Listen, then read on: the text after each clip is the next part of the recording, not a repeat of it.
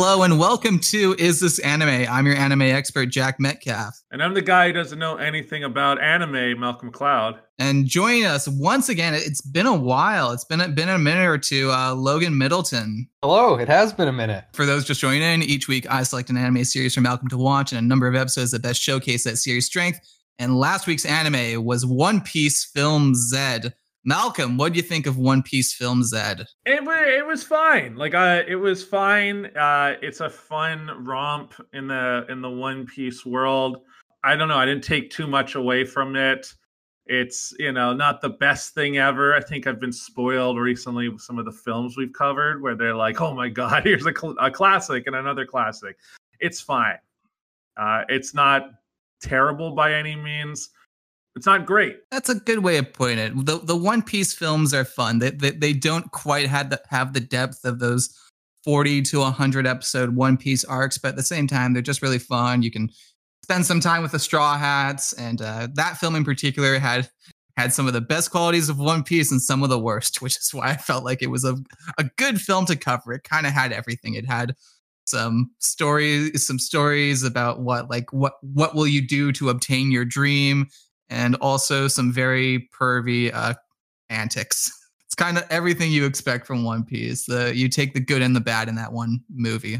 And today we are talking about Castlevania, and uh, I brought Logan aboard because Logan has played quite a few Castlevania games, and interestingly, he's played Castlevania games that I haven't played, and I've played Castlevania games that he hasn't played. And guess what? I haven't played any Castlevania games. this series, Castlevania, Malcolm, just for fun, how many Castlevania games do you think there are? I'm going to say there's got to be like 12 at least. Over 30. What? Over 30. well, you said 12 at least, right? So it's not not totally wrong. I was thinking maybe I'd be off by one or two. uh, no. I mean, there's like you know i'm counting spin-offs and stuff like that too. Any i counted the ones that were labeled on the wikipedia list at least. And you know this series even has representation within the super smash brothers series with simon and richter belmont being playable characters with dracula as a boss too. So i feel if you're in super smash brothers that pretty much means you're an iconic video game character Oh, I didn't even I didn't know that. I think like when I play like Super Smash Brothers, there's definitely a lot of characters where I'm like, I don't know where you, you're from, and I don't really want to know where you're from.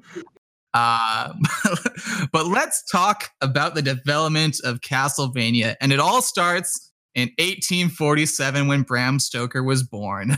so. Bram, Sto- Bram Stoker was born, and in 1897, he wrote a really cool story called Dracula. Are you guys aware of what Dracula is? Malcolm, do you know what Dracula uh, is? Yes, I know what Dracula is. I know Bram Stoker. Uh, Stoker's God, I called him Bram Stoker. that's which sounds like his porn name. It's like his Bram that's the pornographic. Uh, yeah. yeah, yeah. That's the guy. That's the uh, the porn actor that played uh, every vampire in every vampire centric porn. uh, no, it's uh, yeah. I'm a I, I have an English degree, so I've I've read yeah I've read Dracula. Nice. You're you're familiar with the concept of vampires. Imagine if I said no to that, Jack. By the way, I'm like I don't, don't know. know you don't know who vampires are. You somehow missed out on uh, just yeah. a lot a lot of things. You missed out on Twilight. That's the obvious one. You missed out on um, what what are some other vampire things? Uh, uh Interview with the Vampire, the okay, Tom Cruise yeah. movie. Um, uh, Buffy the Vampire Slayer. Yeah, oh yeah, that's a good show. That's a good show. Uh, the Vampire um, Diaries. Diaries. Yeah, uh, you've got um, what is it? What is the uh, the Nicolas Cage movie? The van- he is, is it just called Vampire? Isn't it an interview with a vampire? Or is, no, what's the Nicolas Cage uh, one?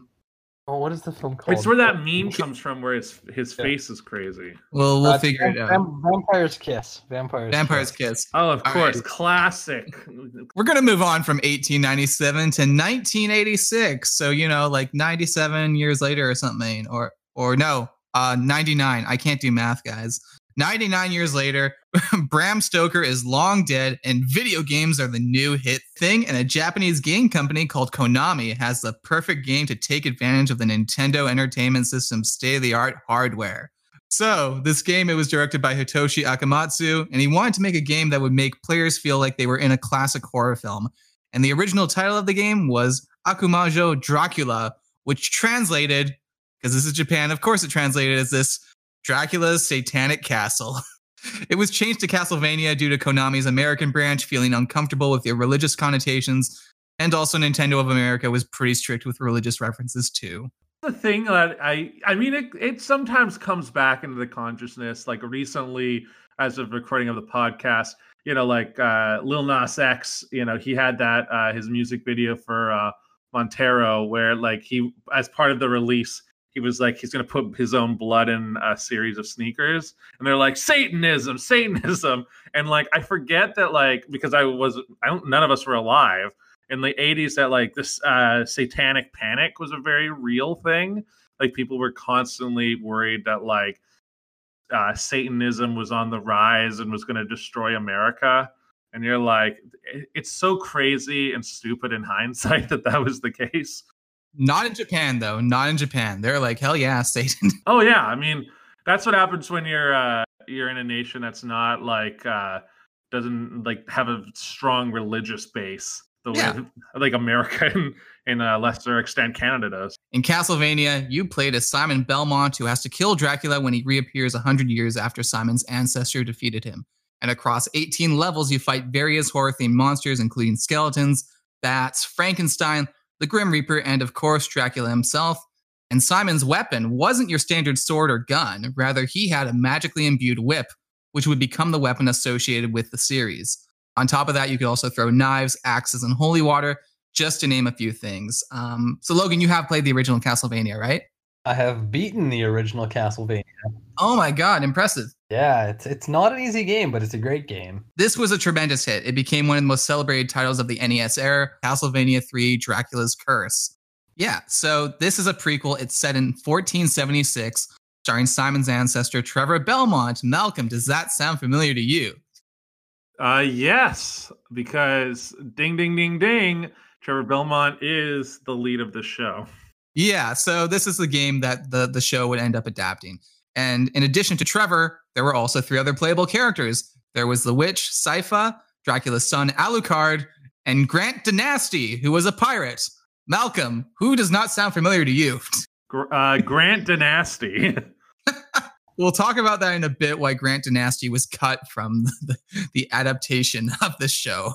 Because I'm going to be honest, you just said he's a pirate. He's probably would have been my uh my speedwagon if he had shown up. um cool. So so like we said Castlevania 3 it played more similar to the first game, but it did have branching routes and multiple endings.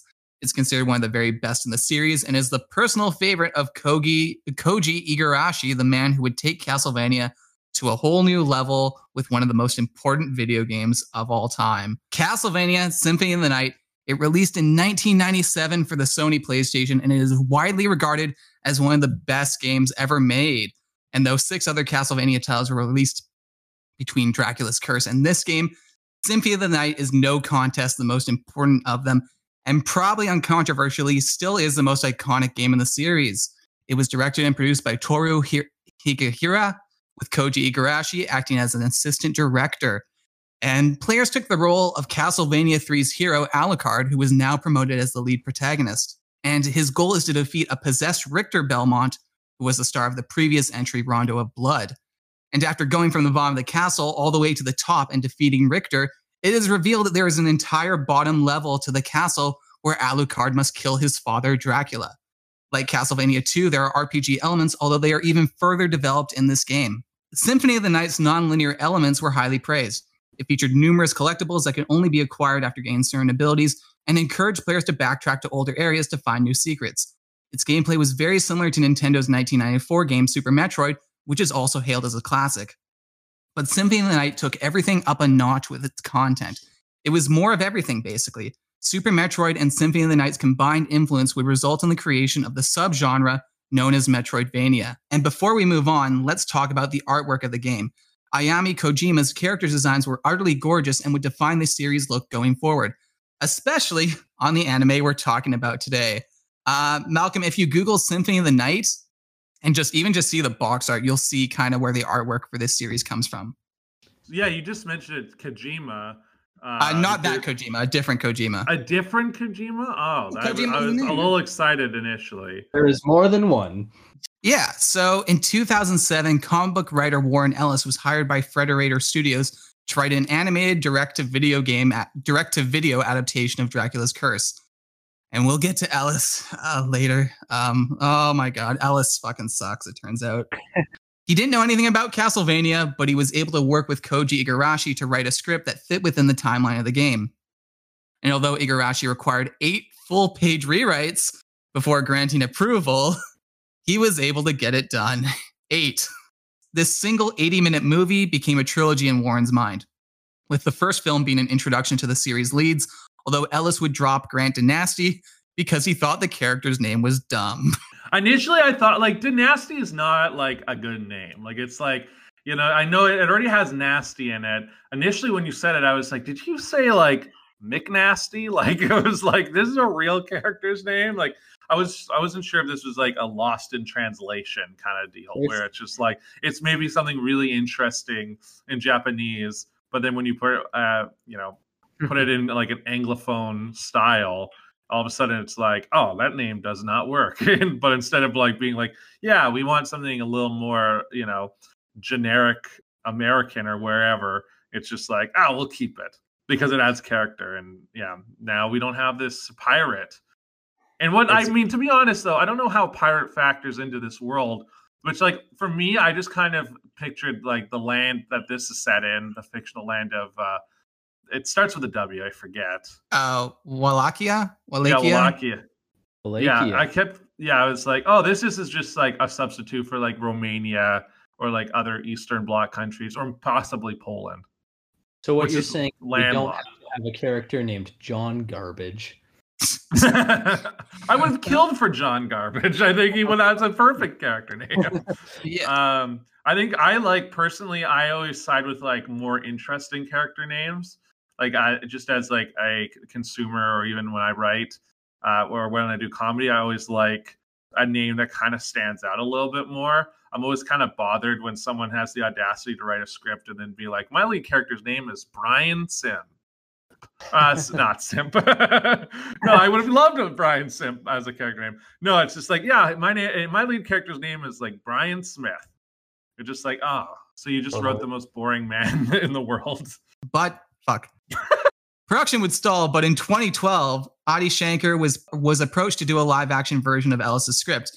And the producers, though the produ- American producers, you gotta love them. They were hoping to make a film similar to Underworld, Oh God. Oh my God. So when I was in uh, university, my first freshman year, I lived in dorms, and they they filmed an underworld. Movie. I went to SFU, Simon Fraser University uh, in Vancouver, and uh, yeah, they filmed an underworld movie um this the year i was in dorms because like the campus like simon fraser university campus for those who haven't been there uh they it's a concrete nightmare like it's just like it really does look like like this is like a zombie or not a zombie like a vampire world.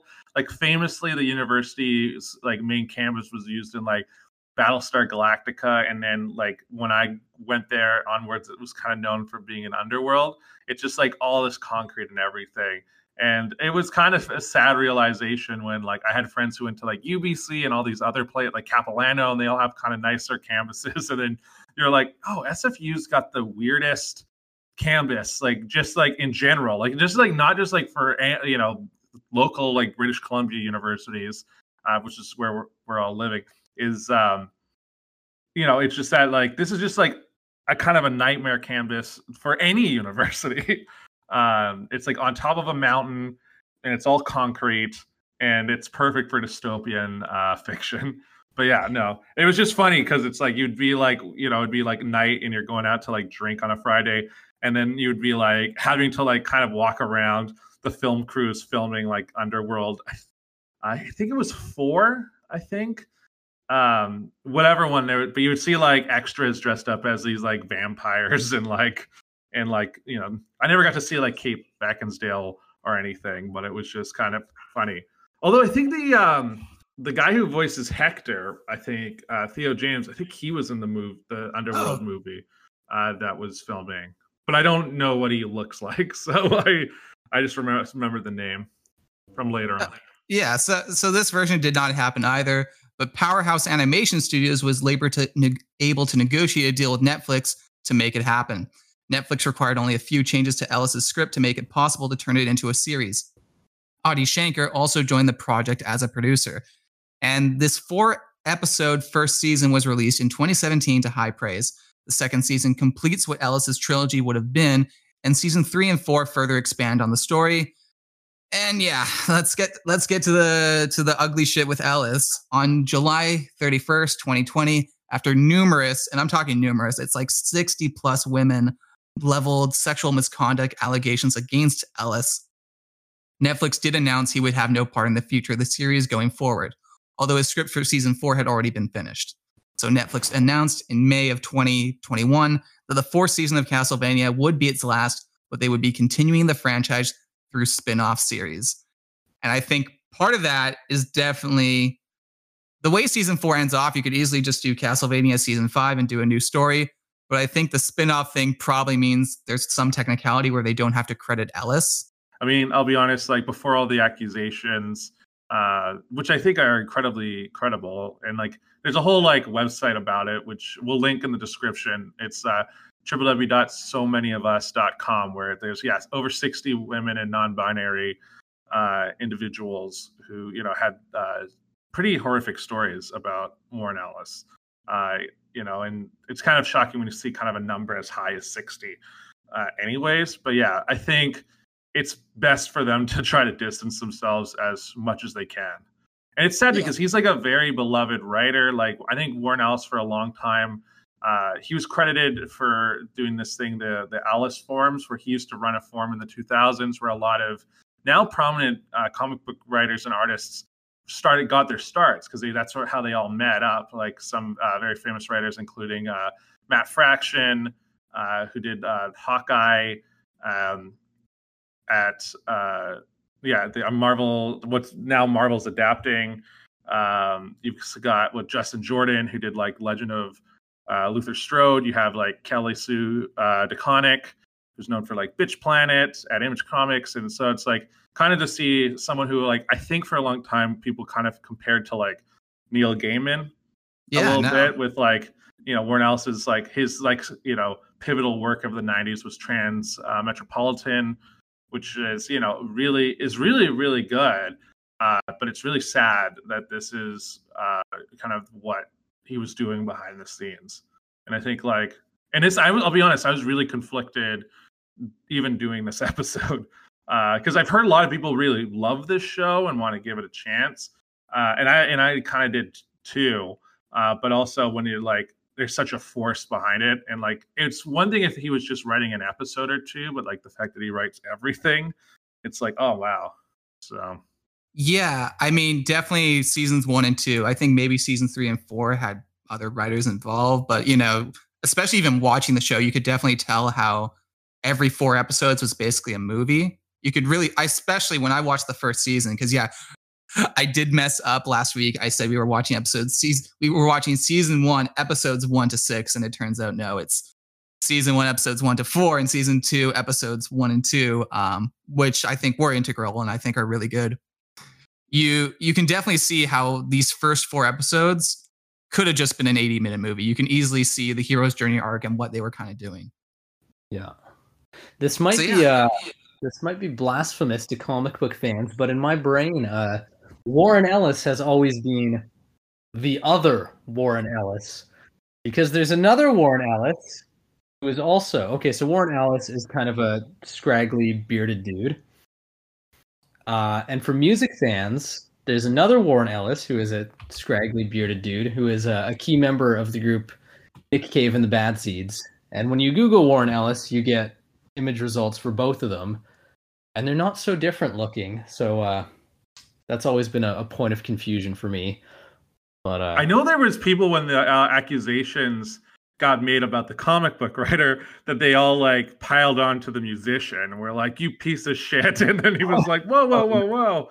I think that's like the weird thing is usually like you don't see a lot of famous people who share the same name, but like they're in two different mediums and like in um, which is crazy. But yeah, I just googled uh, the other Warren Ellis, the musician, the one in Nick Cave and the Bad Seeds, and yeah, there is similarities, but also they're very different looking.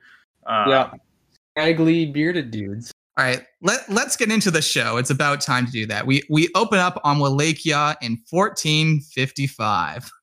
Yeah, we open up. It's I'm gonna be honest. Uh, I found the first two episodes to be pretty boring. Like I was just like, and I know it's a lot of it's setup, and it's a lot of it's like kind of like to you know, like in a movie like I, I, like I just watched Army of the Dead, and Army of the Dead has like a really egregiously long opening, and I can kind of see how this first episode is essentially a, like a stretched out cold open. um, you know, where it's like you know you got the you know the woman uh, who turned out to be Dracula's wife. She's going up to the castle. She's knocking on Dracula's door. Lisa, I think is her name. You know, Lisa's like because she wants to be a doctor and he has all the advanced scientific knowledge. Uh, and immediately afterwards, uh, basically they fall in love, and then 20 years later, we cut to her being burned alive at the stake. Not very nice things, but before that though, there is like this fun meet cute with Dracula because Dracula in this in this story is a lot. He has a lot more depth, and I really like this version of Dracula that we see. Yeah, yeah. no, I mean it's it's clear that he's kind of yeah for more or less a um there's a bit of like a tragic element to him because it's like here's here's this guy this you know obviously uh, vlad dracula like you know i'm gonna suck your blood like you know that that trope uh and uh you know but yeah he's actually like looking to have humanity and like even like you know there's the meet cute and you know and i like that she's like probably the one human who's not afraid of him no, she hasn't. And you know, she she's a doctor. They've she's been labeled as a witch by by the priests and stuff. And you know, but Dracula's there to show her the true science. Um, which you know, he has like electricity and all these other great things. I so I like this idea that Dracula is, you know, this kind of Tesla Tesla figure. I mean, he's got a teleporting castle. Like the dude, the dude, the dude knows his science. He, he definitely does. Science, magic, it's all interchangeable. Um, but yeah, things do not go well for Lisa. Um, the church burns her at the stake. And the arch, there's this line the bishop says. He says, The archbishop would prefer that life in Wallachia be simple. And this show does not have a very good view of the Catholic Church. I will I will say that I mean as someone who I didn't grow up in the church, so uh, I want to throw that out there. But I'm also not a fan of the church. I'm not a fan of the church. I'll, I'm. I don't think that's uh, a bit. I don't think that should come as a shocker to anyone who's listening to this podcast. Um, you know, I I'm definitely one of those people who feel like uh, people have you know manipulated uh, you know doctrine. Uh, that could be used in positive ways for only negative things. I think you see that a lot in American politics especially, but also other, you know, notorious right wing regimes. They technically use, you know, a uh, religion as this crux to do bad things. They're like, well, Jesus said that. And you're like, no, Jesus didn't say that. You're just putting words in Jesus's mouth so you can do terrible things. And like, you know, like I think, you know, and in this one, it's that, you know, we, in this show, it's that, you know, Lisa's a doctor. She's trying to help people and, you know, they're scared of science. Uh, and uh, so the way to, combat that is to be like, well, it's witchcraft, and witchcraft means I'm gonna burn you to the stake, which is like kind of similar to like in America right now, they're trying to pass like abortion laws where like uh, if a woman seeks an abortion, they'll get uh, the death penalty. Uh, and it's just like what? Like what the fuck are you doing? Like you know you want to you know you want to stop these abortions from happening but you're going to do that as the punishment is death?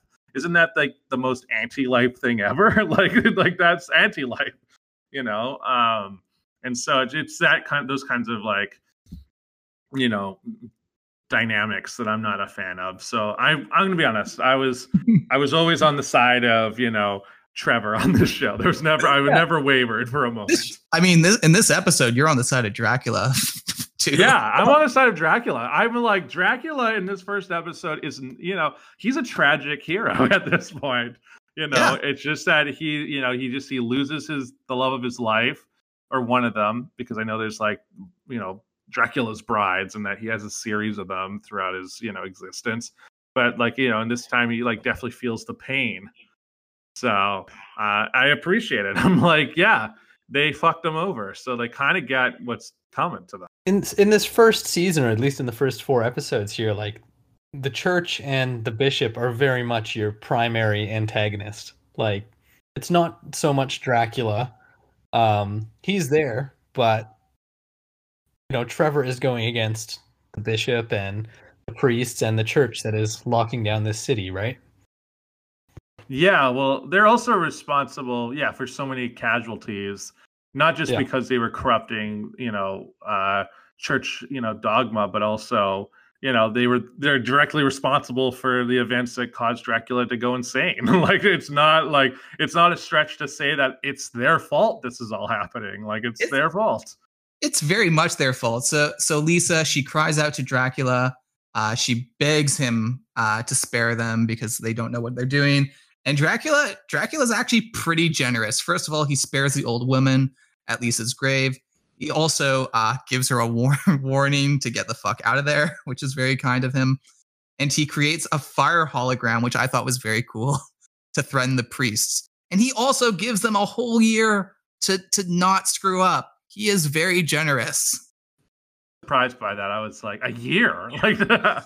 But yeah. then, uh, then he, I do like that they kind of justify it later. I think it might be an episode. They do justify like, it, yeah. Where they're like, I needed a year to get all of you know the people together, all the vampires around the world, uh, or to get them out of the hell so that they could like come and fight this war.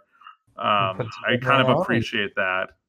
And it also that that scene and, and that scene it's not revealed right away but in hindsight that scene he has where he's talking to someone it is with his son alucard so I like the fact they show that Dracula himself, even though he is a powerful sorcerer and capable of all this magic, even he can't just take them down by just showing up.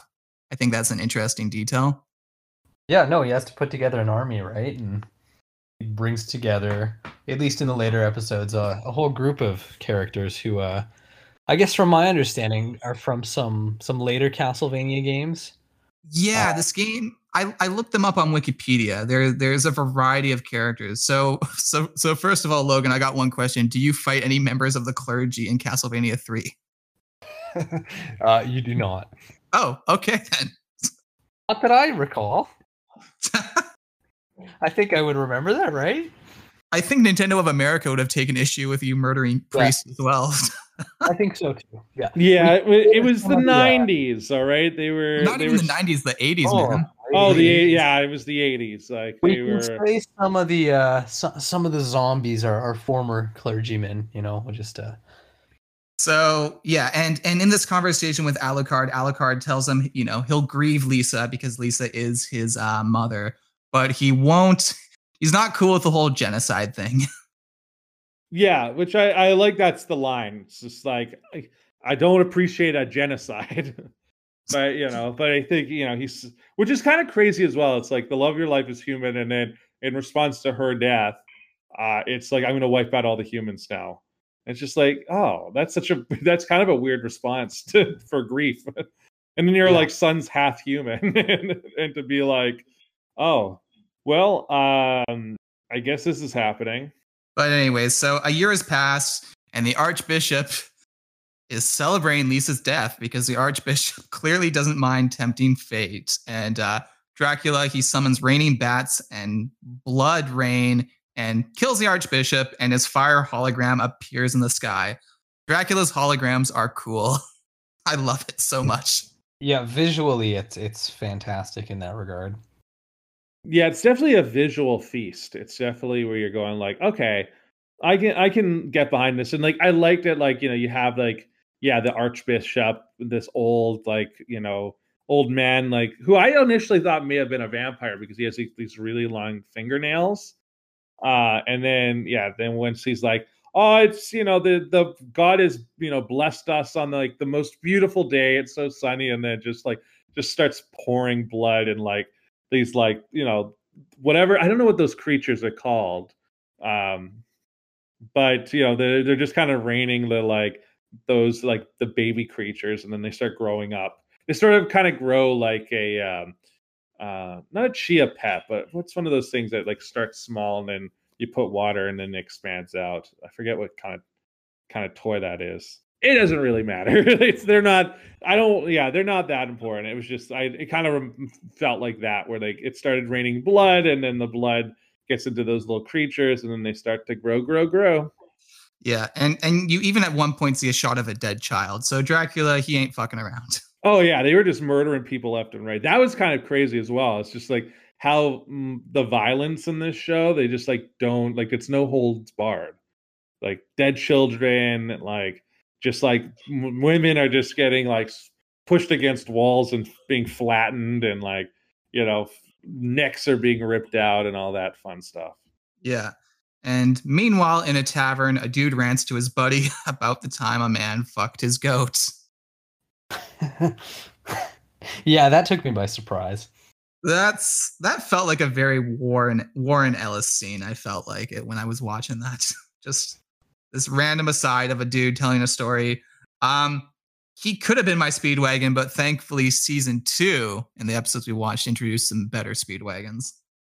Um, but yeah, yeah. They, they, wouldn't be. Yeah, the, I would say the first four episodes don't give you a lot of Speedwagon content personally, but yeah, yeah, that was a wild conversation. I was just like, that what are you guys doing? Like, uh, like this is one of those things where it's like it feels like in a first draft you kind of go like, uh, it's kind of funny. I can you come up with something a little better, and then but for whatever reason, like it seems like the producer, uh, was it Adi uh, Shen, uh, Shankar? Shankar.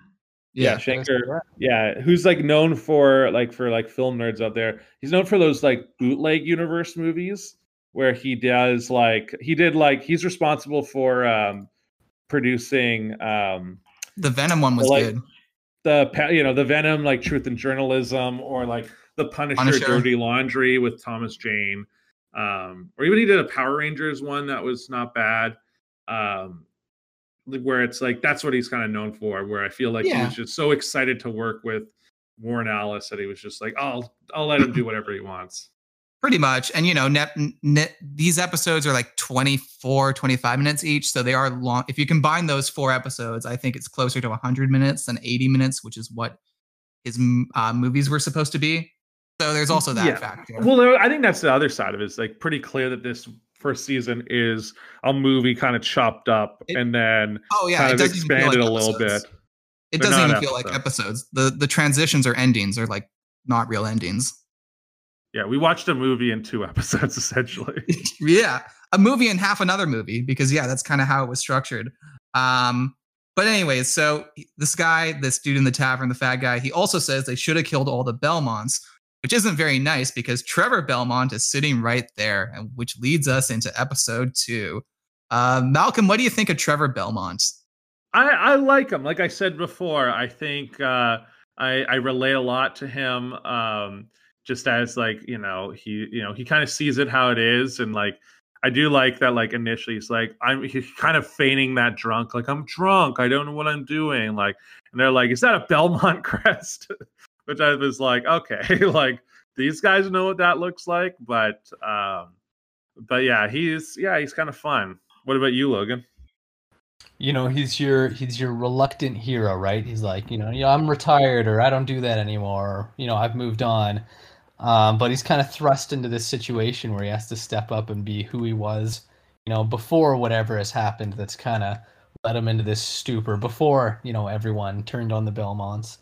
Um, he's a great character, uh, performed wonderfully by uh, Richard Armitage, who uh, I think is probably most famous for being in the Hobbit movies. Um, he's he's just excellent, I think. Uh, because he's not your dashing everyman hero. He's he's flawed, which I think makes him more interesting. And uh, he's he's he's just a badass dude. He's great. He's a badass drunk. I mean, you know, speaking of One Piece, my favorite character in One Piece is the badass drunk Zoro. So yeah, Tre- Trevor Belmont definitely is is an archetype I like. He's a yeah, and Richard Armitage's uh, performance is fantastic in this show. Yeah, I I thought they did a good job really casting this show. Like there's a lot of like, you know, actors who like maybe you're not to like notice them right away like in terms of their names, but like definitely when you like, you know, when you think about it you're like, "Oh yeah, these people are usually like kind of scene stealing character actors um who, you know, now to like get a bit of a lead role in like a voiceover was nice. And honestly, I'm gonna be honest, we've we've watched a lot of like Funimation dubs on this podcast, and it was kind of nice to like move away from like that crew of voice actors. Like they're good voice actors, but like at a certain point, it's like, oh yeah, I kind of hear the same voices all the time. Like people can only do so many voices, uh, you know. Um, and yeah, to have Richard Armitage, who yeah, as you said, was in the Hobbit movies. He was also Francis Dolarhyde in Hannibal. Um, it was yeah, nice to see him kind of get to like play this kind of yeah reluctant hero. Like I feel like he was just, the whole like Trevor Belmont just feels like a guy who's like, yeah, I'm here to drink and then die. like that's like you know, and he just every time he just kind of gets pulled in, he's like, ah. I guess I'm being pulled in for one more time. It's so yeah. so so Trevor just wants to get a drink at this bar, but the fat guy realizes he's a Belmont and wants to fuck him up. And you learn that the Belmonts were excommunicated excommunicated by the church and their lands were taken away, which is a pretty bad move by the church given what the Belmonts can do. the church, once again, just does not make the right moves in this show. Oh yeah, that's yeah, that's when you realize just how inept the church is, especially in this show, where they're like they are they and then they like they just basically slander them, kind of take everything away, and then are like, "Fuck you guys, we'll handle this," and they're just getting owned left, right, and center. It's that arrogance that I'm like, yeah, that's why you guys suck. Well, it just further cements them as the antagonist of those at least first four episodes, right? Mm-hmm. It's like they're not good to Dracula, they're not good to Trevor Belmont, they're not good to the people of the city. Like, who, who are they helping? No, I mean historically, you know, I think with a lot of churches, what would happen is there'd be wealthy families, and kind of what I think in modern times, you know, very wealthy families will usually have one child enter politics.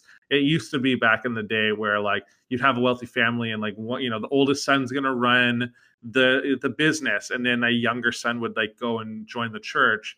So then like the family would have more control. So it's like you know the expectation is like your younger son is gonna like you know rise and be the bishop. And but you know he'll be hand in hand with his brother who's like running you know essentially you know he's a lord uh, so they're just kind of controlling everything and it becomes sort of like a mafia-esque like we control everything. And they're just kind of suppressing the you know the serfdom the serf population.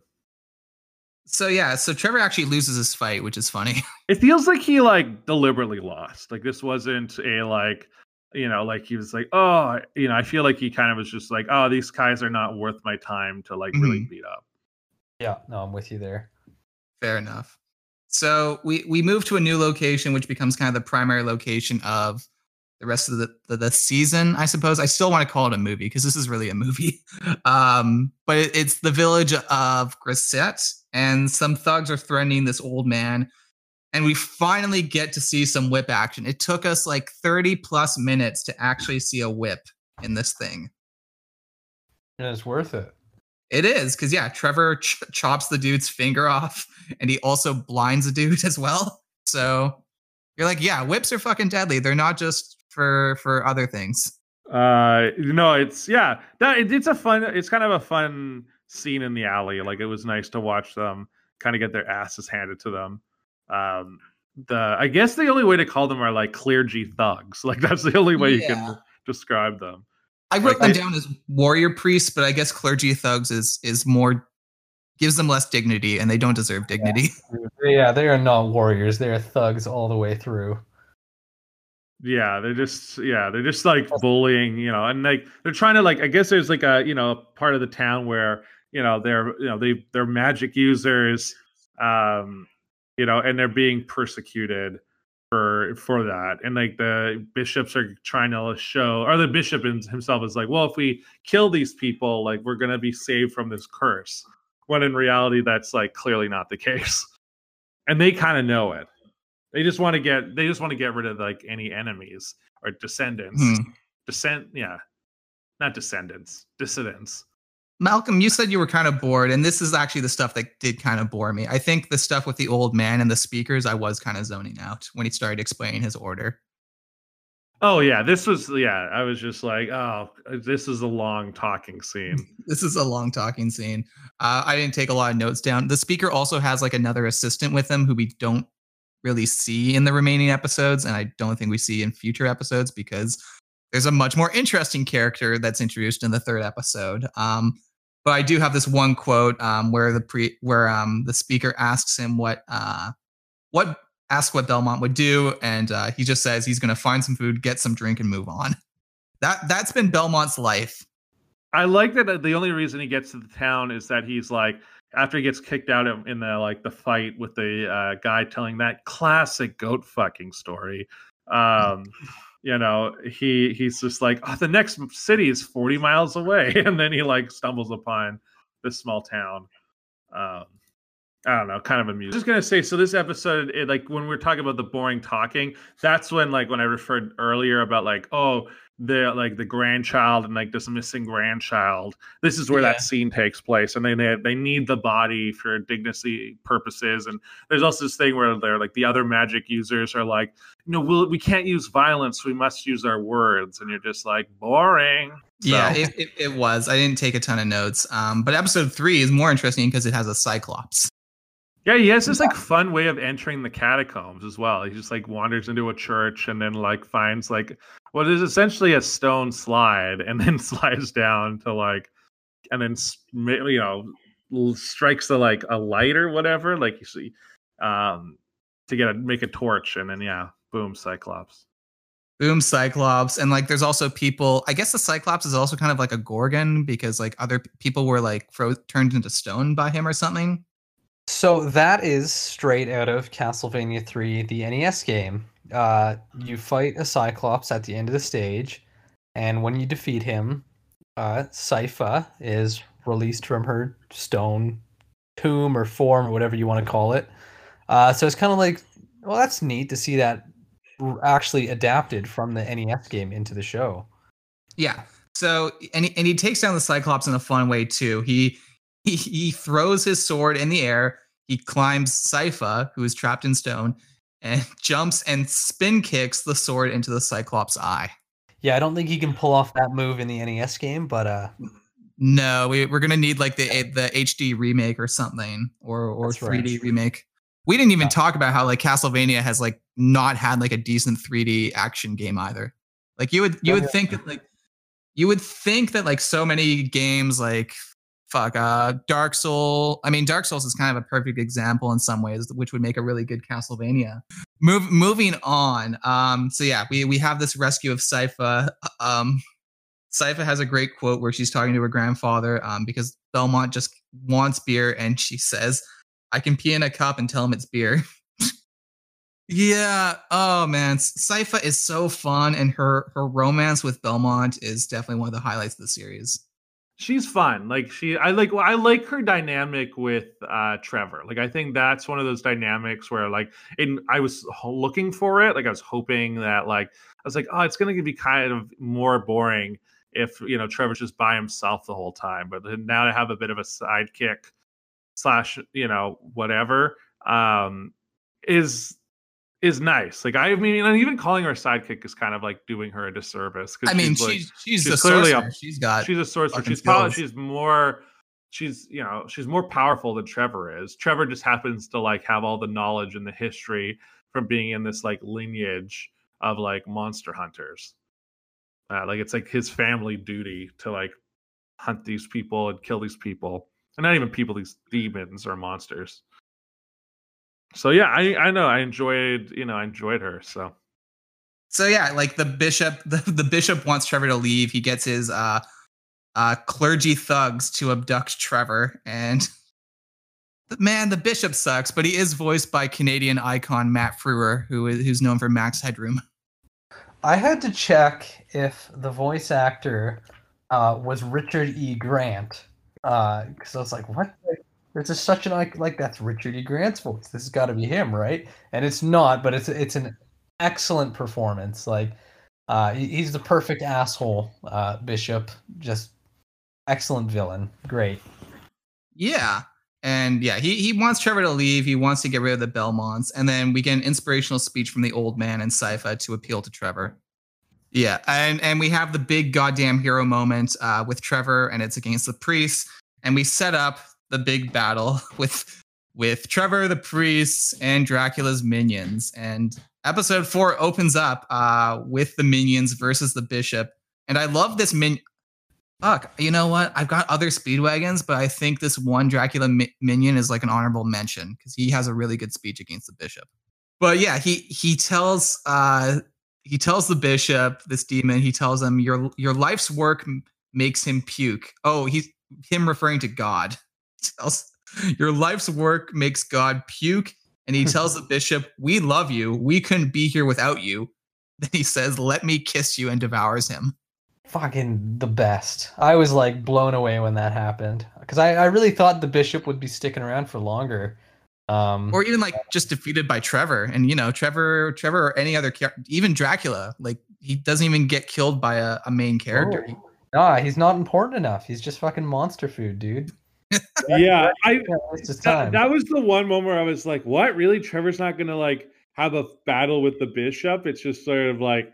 you know i mean it kind of makes more sense that like dracula's minions like kind of through dracula kills the bishop because the bishop's obviously responsible for lisa's death but it was also sort of like you then spend the last like you know the last two episodes you know working and kind of getting to know trevor that you're like oh trevor's obviously gonna like you know defeat him him being the bishop so that they could uh you know free the town but instead, mm. I do like that um, that scene where like there's the fire, uh, like the the circle of fire, and then um, you know Trevor. Maybe this, I'm skipping ahead, but no, yeah, that's, that's pretty much where my notes are too. Yeah, where Trevor then comes and he's like, there's that one like kind of thuggy guy, and he's trying to like conv- the thuggy, uh, like I guess the you know the priest thug is you know trying to convince the townspeople to go like basically lynch Trevor and instead, Trevor's like, you know, this they're doing all this stuff. Like, you know, they haven't given you anything. They're just they they taught you to murder in cold blood. You do you even understand what you're fighting for? Like, why what is it that they actually bring to your lives? And like, and then he calls out that, that this guy has been uh, directing all his other people to like do his bidding, and he's not doing it himself. And I like there's what is the there's like a line when they're about to do battle where it's like your long knife versus my short sword. And I was like, that's hilarious. Dude, that's the same thing. a long knife and a short sword are the same size. it's great. Uh man, again, but also subverts our expectations too, because Trevor doesn't uh, kill the head uh, clergy thug. Instead, the people do. Yeah, that's the other thing. You you think it's going to be this like battle, and then all of a sudden, yeah, the village people are throwing their like spears at this guy, and he's just getting impaled left, right, and center from like the angry townspeople. Which I was just like, hell yeah! Like that speech, I'm like, I'm on Team Trevor, and th- this guy had it coming to him, and I know like, you know, he runs away uh at some point, and like the other th- clergy thugs are like trying to kill him and I love there's a scene where like the guy who's been, you know, blinded in episode two, he loses his other eye at some point. he just gets yes. stabbed in the other eye um, in the fight in the alley with all like the bow people. I was like, I hope he's alive. Just like I want that one guy to be alive. And like every time you see him, he's like, like he gets stabbed and he like loses a hand. The next time he loses his other hand, and just by the end, he's just like, just you know, four knobs. Yeah, uh, the, the Black Knight from Monty Python.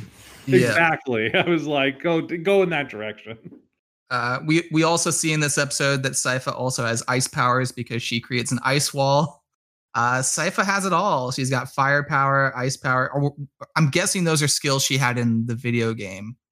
It's ironic that we're we're because uh, oh. uh, said we've now done back-to-back things where someone has the power to create ice walls. And and we finally get to see trevor fight some demons uh, because the the whip it's consecrated and it can blow up demons and vampires which is very very good.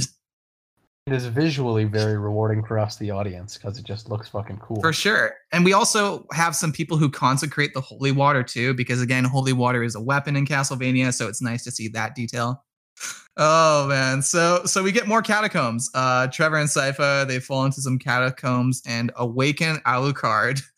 and I love this quote when they when they uh, awaken him. Alucard asks Trevor, he's like, "Are you in search of a mythical savior?"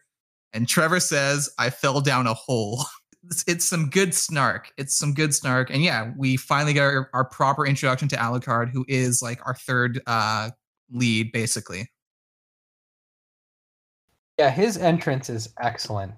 excellent, excellent reveal of that character. Yeah, they have a little scuffle, and, and Alucard, man, you can just you can just see all of Alucard's uh, powers from the video game because Alucard is just he's clearly a video game character because he has all these all these awesome cool powers, and you're like, oh, I hope I could do that. There's elements to this, like even this whole season where you know, like with like Trevor running around the town being attacked, where I'm like, oh yeah, this feels like you know, right from a video game where like I can see uh, like being able to like run, like you're kind of trying to like sneak away and like run away from like the the mobs that are trying to attack you. So like you know how like Dracula when he was crying earlier, like in the show where like he's crying over Lisa's death, he's like crying blood.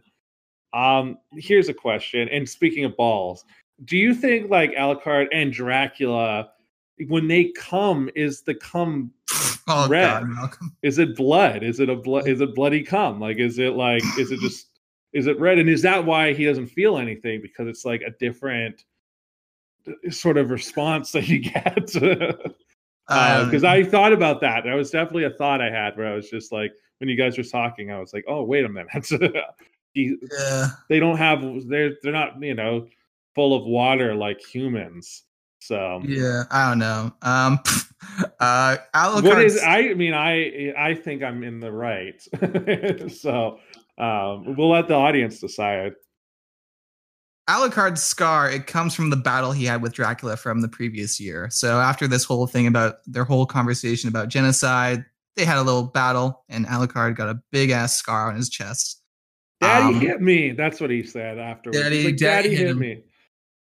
Um, yeah, I also love even like when they first awaken him, they like theorize like how long he's been there, and it's like, no, I've only been here a year, guys. Which, you know, you, you think when people awaken from tombs, it's like from this like, you know, hundred year sleep. And he's like, no, I've been here one year, one year. yeah, that was yeah. Good. I was just having a nap. Yeah. Um, so yeah, they they finally come to a reconciliation. Alucard realizes he can somewhat trust them. They're they're all in it together, and we end the season with a big hero shot with Trevor, Sypha, and Alucard.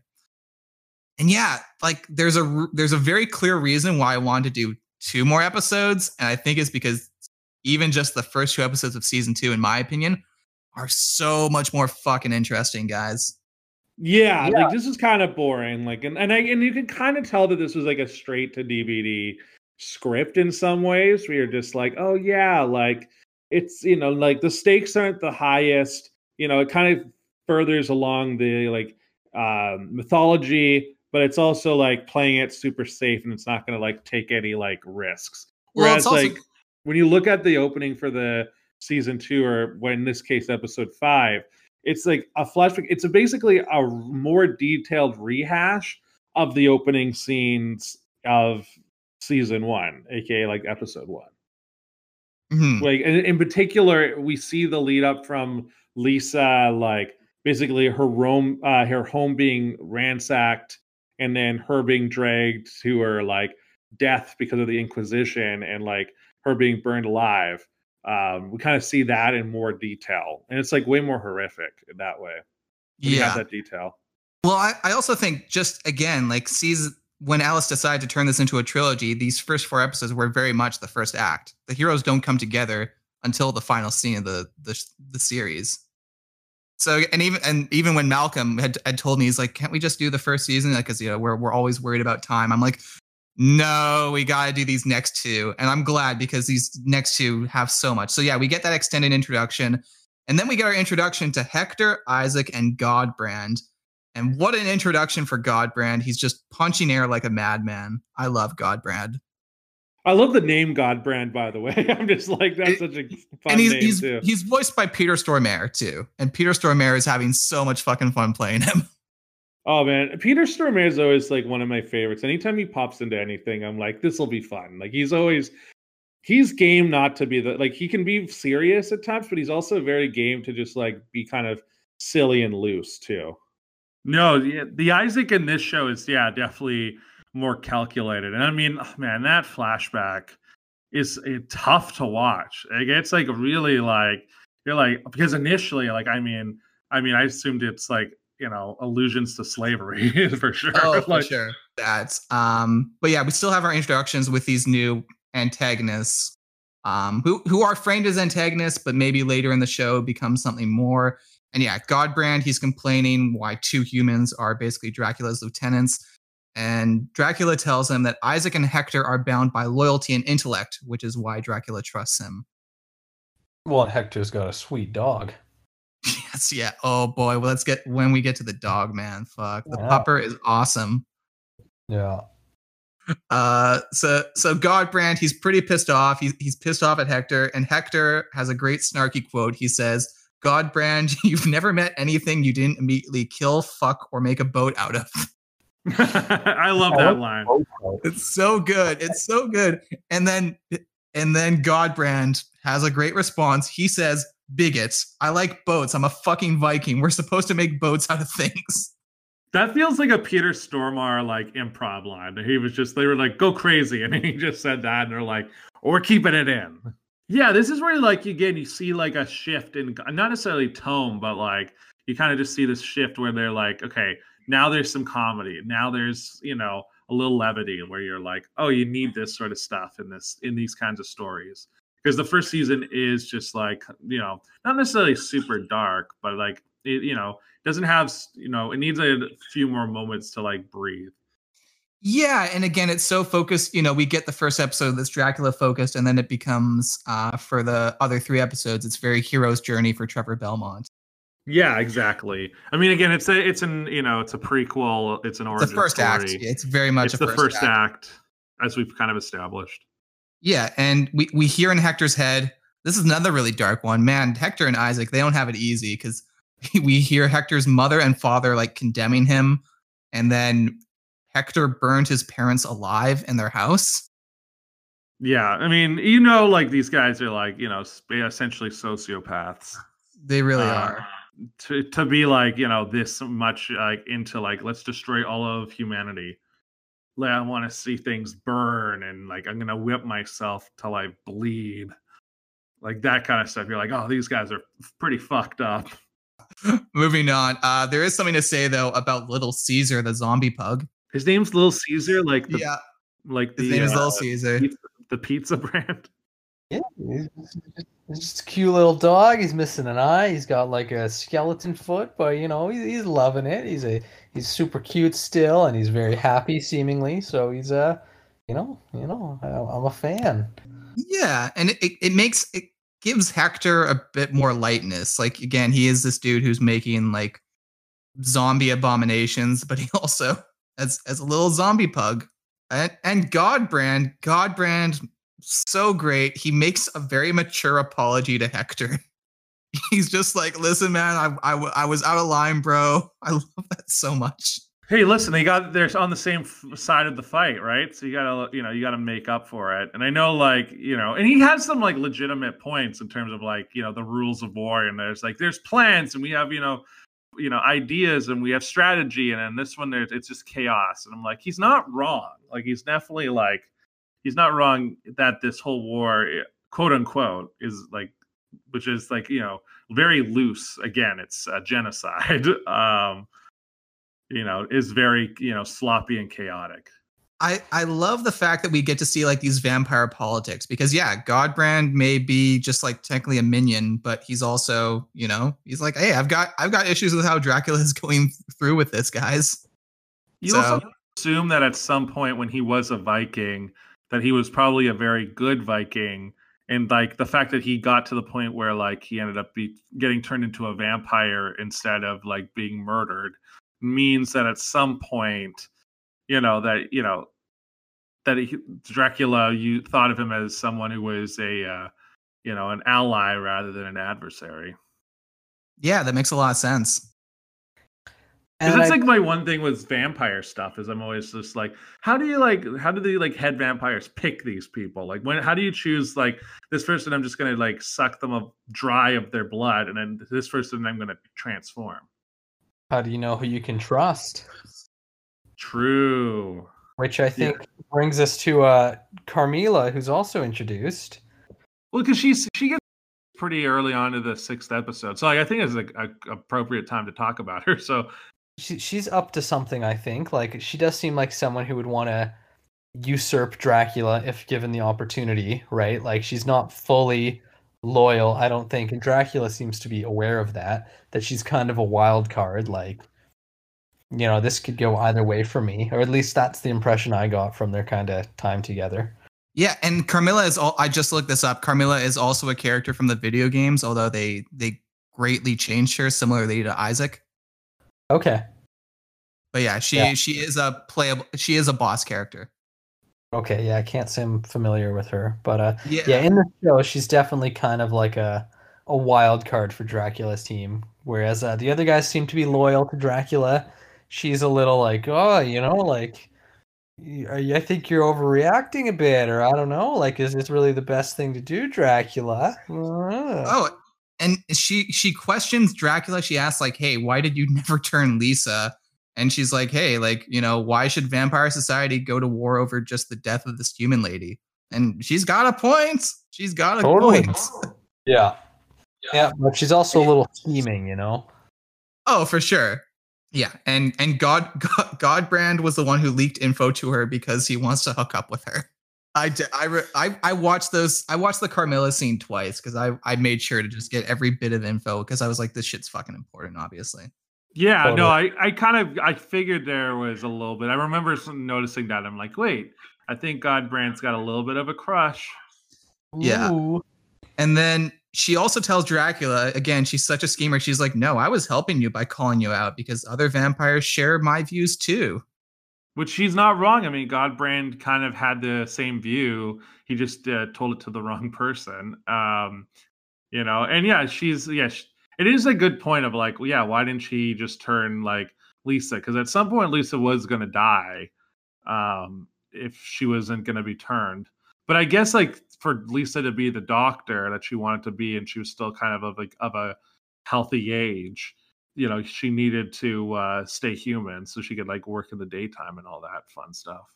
Mm-hmm. And maybe I'm uh, wrong. Maybe I'm overthinking it. There, there's one little um thing with our with the vampire hunters with uh Trevor, Sypha, and Alucard that has a very fun exchange where uh she's like, you know, I, I live with children, you know, please don't please don't kill each other when, after uh, I'm gone. And um, uh, Trevor responds, uh, oh wait, no, it's it's Alucard. Alucard says, oh please, we're not children. And then Trevor says, eat shit and die. And Alucard is like, yes, fuck you. Oh, the classic eat shit and die line. Eat shit and die. And the way James Callis, who plays Alucard, no, no, no, no. eat shit and live, Ricky from the the bet one of the best comeback lines ever as uh, seen in the movie Sleepaway Camp. yeah, it's a good comedic line. Again, that's where like the comedy's coming in from. Yeah, and so we get some other uh, another campfire scene with the vampire hunters. And basically, Alucard is just delivering some exposition explaining what was going on. He said that Lisa was trying to turn Dracula by sending him to travel. So that was kind of the thing, you know.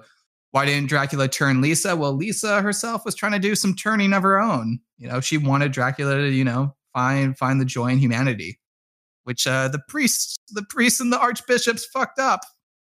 Oh yeah, we could have yeah. had good Dracula. We could have had Dracula who gave us science and all that good stuff. Instead, he gives us war. so is this is the flashback Isaac's flashback in this episode in the last in episode six? Because like yeah, I think it is because like that's episode six. Yeah, yeah, because he's yeah that again. I, as we I was saying earlier, like that is it's such a disturbing flashback. Like yeah. where it's he's whipping himself and like he's got like what is it like what I can only describe as like a studded belt. It's like he's like reopening his scarred back, and then he's thinking about like you know basically he was I I assume he was a slave and he was you know trying he was i guess going through his like you know his bosses or master i don't like saying that word um uh. you know his i guess his things um to to better understand him and the job and like to serve him and then you know instead he's getting punished and there's that like whole line of like but i love you and then it's like i'm going to show you my love and he keeps whipping him and then Isaac like, basically turns around and like gouges his eyes out with his thumbs, and I was like, "Holy fuck!" like, yeah. like after like you know, it's brutal.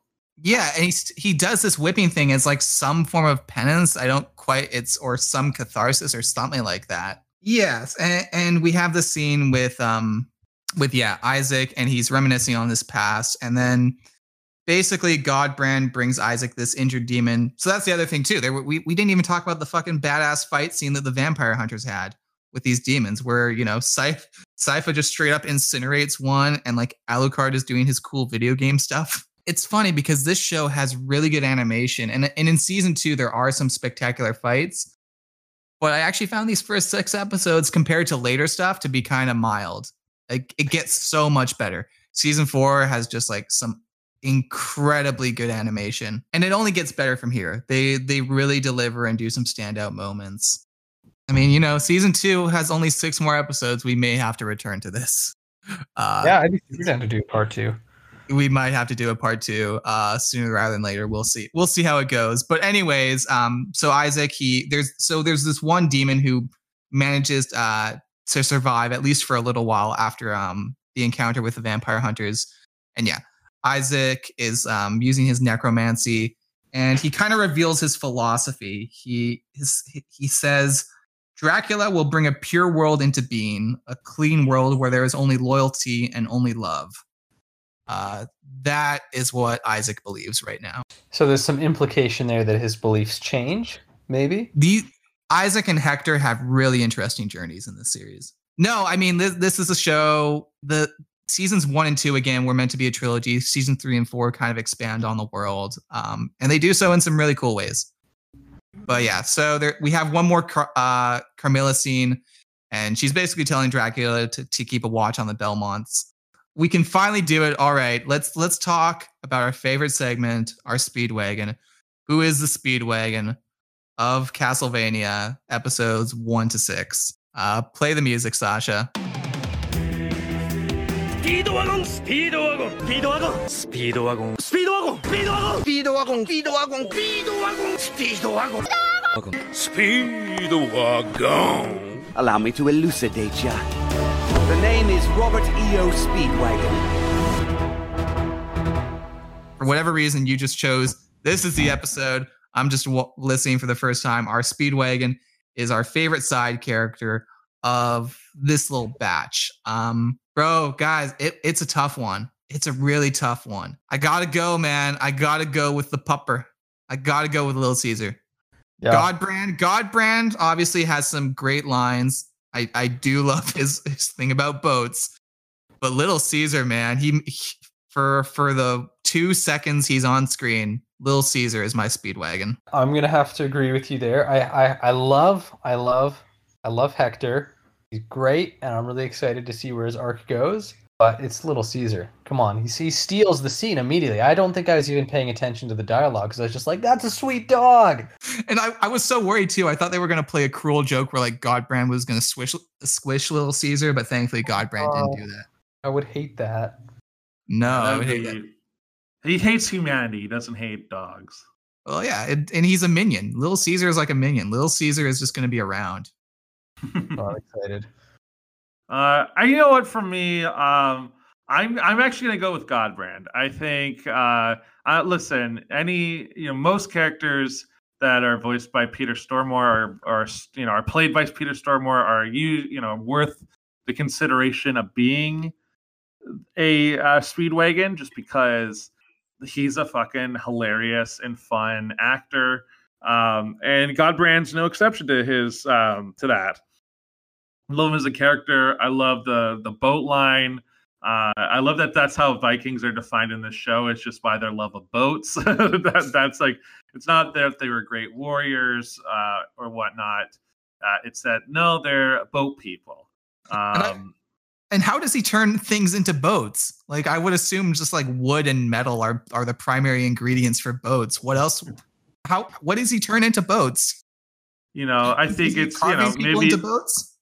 Yeah, he, he he you know when a uh, after a person is murdered and their corpse bloats up, uh, you can put it in the water and it turns into a boat. I guess so. like I guess that's like that's how you turn a person into a boat. It's you know I assume it's about thing. Yeah, it's like oh I'll use the scraps of this like shack and I'll turn it into a boat. Uh, or you know you use that as like you know, when it's uh, time for a Viking funeral, it's just like, oh, I'll just burn all this stuff. Might as well do it on the water instead.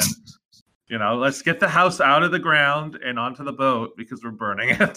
so uh, I don't know. I just uh, I appreciate his humor. Um, he is, you know, again, this, you know, still like a, a minion in Dracula's genocide, but yeah, I got to go with him. Godbrand. Also, the name Godbrand, like, come on, that's such a fucking funny and great name. Fucking epic, dude. You know.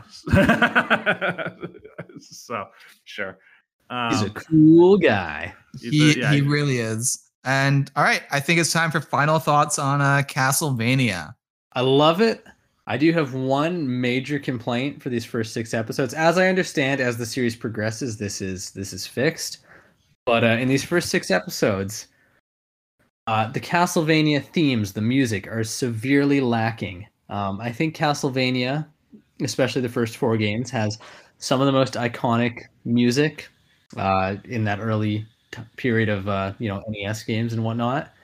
Uh, and to hear full orchestral versions of that would have been excellent. And as I understand, um, that those do get included later on in the series, but I just would have loved to hear uh, some of those themes, at least in the first season somewhere, because they're definitely lacking there. But uh, you know, we've only watched two episodes of, of season two, so maybe they'll show up somewhere along the way. But that was my one complaint. Other than that, I love it, and I can't wait to watch more.